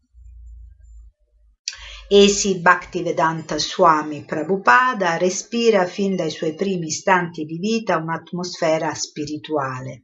Vedete, Abhay Charan De partecipa in modo attivo al movimento di non violenza di Gandhi, ma l'anno 1922, in cui termina gli studi all'Università di Calcutta, segna una svolta nelle sue attività con l'incontro di colui che dovrà diventare il suo maestro spirituale. Sua Divina Grazia Sri Srimad Bhakti Siddhanta Sarasvati Goswami Maharaj. Eccolo qui, la fotografia che ho ritrovato, questo è il maestro spirituale, Sua Divina Grazia, Sri Srimat Bhakti Siddhanta Sarasvati Goswami Maharaj, questo, fondatore della Gaudiya Mat, che moltiplicava allora i suoi centri, se ne contano 64 nel 1922 in India, ma anche a Londra e a Berlino. Srila Bhaktisiddhanta Sarasvati gli affida il compito, affida il compito uh, a Srila Bhakti Vedanta di diffondere in Occidente la filosofia della Bhagavad Gita, che sarebbe la Bibbia, come la Bibbia eh, è considerata, viene chiamata così in maniera così insomma popolare, la, la Bibbia indù. La Bhagavad Gita. Nel 1933 Abhay Charande è formalmente iniziato, quindi gli dà l'iniziazione spirituale, da Srila Bhakti, Veda, eh, Sarasvati, quindi nel 1933 che nel 1936, poco prima di lasciare questo mondo, gli ricorda il suo desiderio di vederlo trasmettere il messaggio della Bhagavad Gita ai paesi occidentali. Nel 1947 l'Istituto della Gaudia Vaishnava lo riconosce come Bhaktivedanta, quindi gli dà questo titolo. Nel 1959 accetta il sannyasa, l'ordine di rinuncia. Il suo antico nome viene sostituito allora col tradizionale titolo di Sua Divina Grazia A.C. Bhakti Vedanta Swami Prabhupada. Si reca poi a Vrindavana, villaggio che vede eh, che vide manifestarsi 5.000 anni fa i giochi d'infanzia e i divertimenti di Sri Krishna. Là, nella sua piccola stanza del tempio di Radha Damodara, traduce dal sanscrito e commenta in inglese il primo canto dello Srimad Bhagavatam e altri testi sacri. Pile di quaderni, di taccuini e persino di fogli di giornale, di cui utilizza le parti bianche, si coprono, pagina dopo pagina, di traduzioni e di commenti Oltre a questo grande lavoro, A.C. Bhaktivedanta Swami Prabhupada continua la pubblicazione di una rivista in inglese, Back to Godhead, da lui fondata nel 1944. Redattore, finanziatore, tipografo, si incarica anche di distribuirla. Una volta alla settimana prende la strada di Nuova Delhi con le braccia cariche di Back to God Ahead, entra nei saloni da tè, si siede senza neanche prendere un bicchiere d'acqua e spesso conversa fino a sera tardi con la gente, discorrendo sulla scienza della Bhagavad Gita e distribuendo i suoi Back to Godhead nel 1965 si imbarca su una nave mercantile in rotta verso gli Stati Uniti. I suoi manoscritti e i suoi libri, più di 40 rupie, sono tutta la sua fortuna. Si stabilisce a New York, dove presto numerosi giovani e anche meno giovani sentiranno il fascino della sua grande personalità. Cominciano a cantare con lui i mantra vedici e assistono alle sue conferenze sulla Bhagavad Gita in un negozietto abbandonato della seconda strada. Sempre ansioso di continuare le sue traduzioni dei testi vedici, A.C. Bhaktivedanta Swami Prabhupada si riposa solo dalle dieci di sera alle due di mattina. Il termine traduzione è la parola adatta perché mentre numerosi altri hanno adattato più che tradotto i testi sanscriti secondo le proprie interpretazioni, Esi Bhaktivedanta Swami Prabhupada si preoccupa sempre di riportare in tutte le sue opere prima il verso sanscrito originale, poi la sua traslitterazione in caratteri romani la traduzione parola per parola e la traduzione letteraria. Soltanto allora ne precisa il contenuto e il significato, ma sempre secondo gli insegnamenti delle scritture. Si può così facilmente verificare se le traduzioni che propone siano autentiche, come vuole la tradizione Vaishnava, che perpetua questo modo di esporre per mantenere la trasmissione scientifica delle scritture, senza aggiunte personali. Nel corso dei dodici anni che consacrò più direttamente alla propagazione del movimento del Sankirtana di Sri Chaitanya Mahaprabhu, Esi Bhaktivedanta Swami Prabhupada fondò in tutto il mondo un centinaio di centri per la coscienza di Krishna, tra i quali numerosi ashrama rurali, dove i suoi discepoli conducono una vita semplice e sana, le cui strutture e regole sono rigidamente conformi agli insegnamenti dei testi sacri. In ognuno di questi centri si svolgono quotidianamente svariate attività, si tengono programmi e conferenze, tutte basate sulla coscienza di Krishna. Esi Bhaktivedanta Swami Prabhupada è considerato oggi il maestro di filosofia vedica più importante e anche il più letto. Ha pubblicato numerose opere essenziali come la Bhagavad Gita, lo Srimad Bhagavatam, la Sri Isopanishad, l'insegnamento di Sri Chaitanya Mahaprabhu, il Nettare della Devozione, il libro di Krishna, la Chaitanya Charitamrita, tra queste opere lo Srimad Bhagavatam merita un'attenzione particolare perché costituisce il commento del Vedanta Sutra, entrambi compilati da Srila Vyasadeva, l'autore che mise per iscritto i Veda.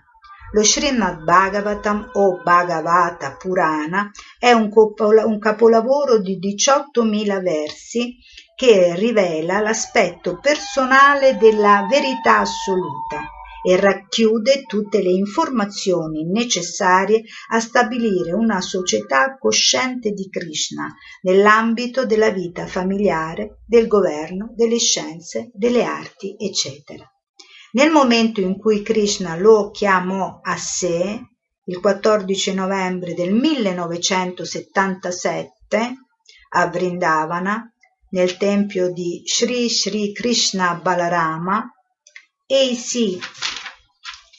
Bhaktivedanta Swami Prabhupada aveva già pubblicato i primi nove canti dello Srimad Bhagavatam e una parte del decimo, in tutto sedici volumi. Egli ha affidato ai suoi discepoli il compito di completare la traduzione fino alla fine del dodicesimo canto, il che porterebbe a 27 il numero dei volumi. Secondo la norma vedica, un maestro spirituale è colui che ha realizzato il sapere attraverso una successione di maestri i cui insegnamenti non deviano mai, neanche nel minimo particolare, da quelli delle scritture e dai maestri spirituali precedenti. Esi Bhaktivedanta Swami Prabhupada è il 32 anello della Brahma Gaudiya Sampradaya successione di maestri spirituali che risale a Krishna stesso. Non ha quindi inventato qualche religione o qualche nuovo metodo di realizzazione spirituale, ma ha voluto semplicemente far conoscere al mondo la saggezza vedica nella sua forma più pura. Oggi i suoi libri sono considerati opere di consultazione nel campo degli studi orientali per gli studenti di filosofia della maggior parte delle università del mondo. Infaticabile Sua Divina Grazia e Si Bhakti Vedanta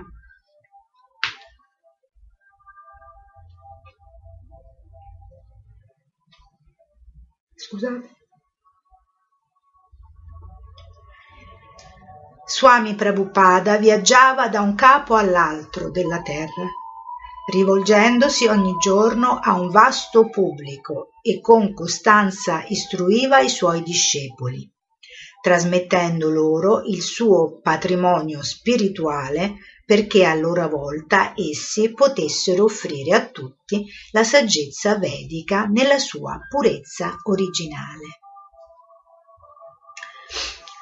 Bene, Oggi abbiamo letto abbastanza, il video è durato un'ora e nove minuti e quindi abbiamo concluso il ciclo delle conferenze che Srila Prabhupada ha eh, tenuto dal 66 fino al 65 in questo caso per questa raccolta.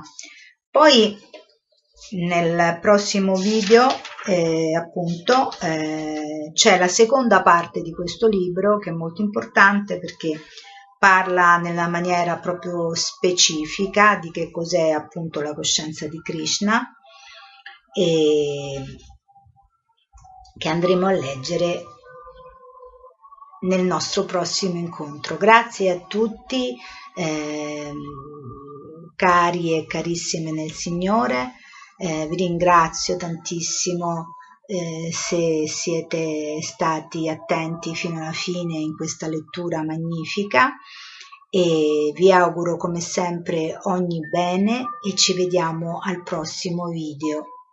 Arrivederci.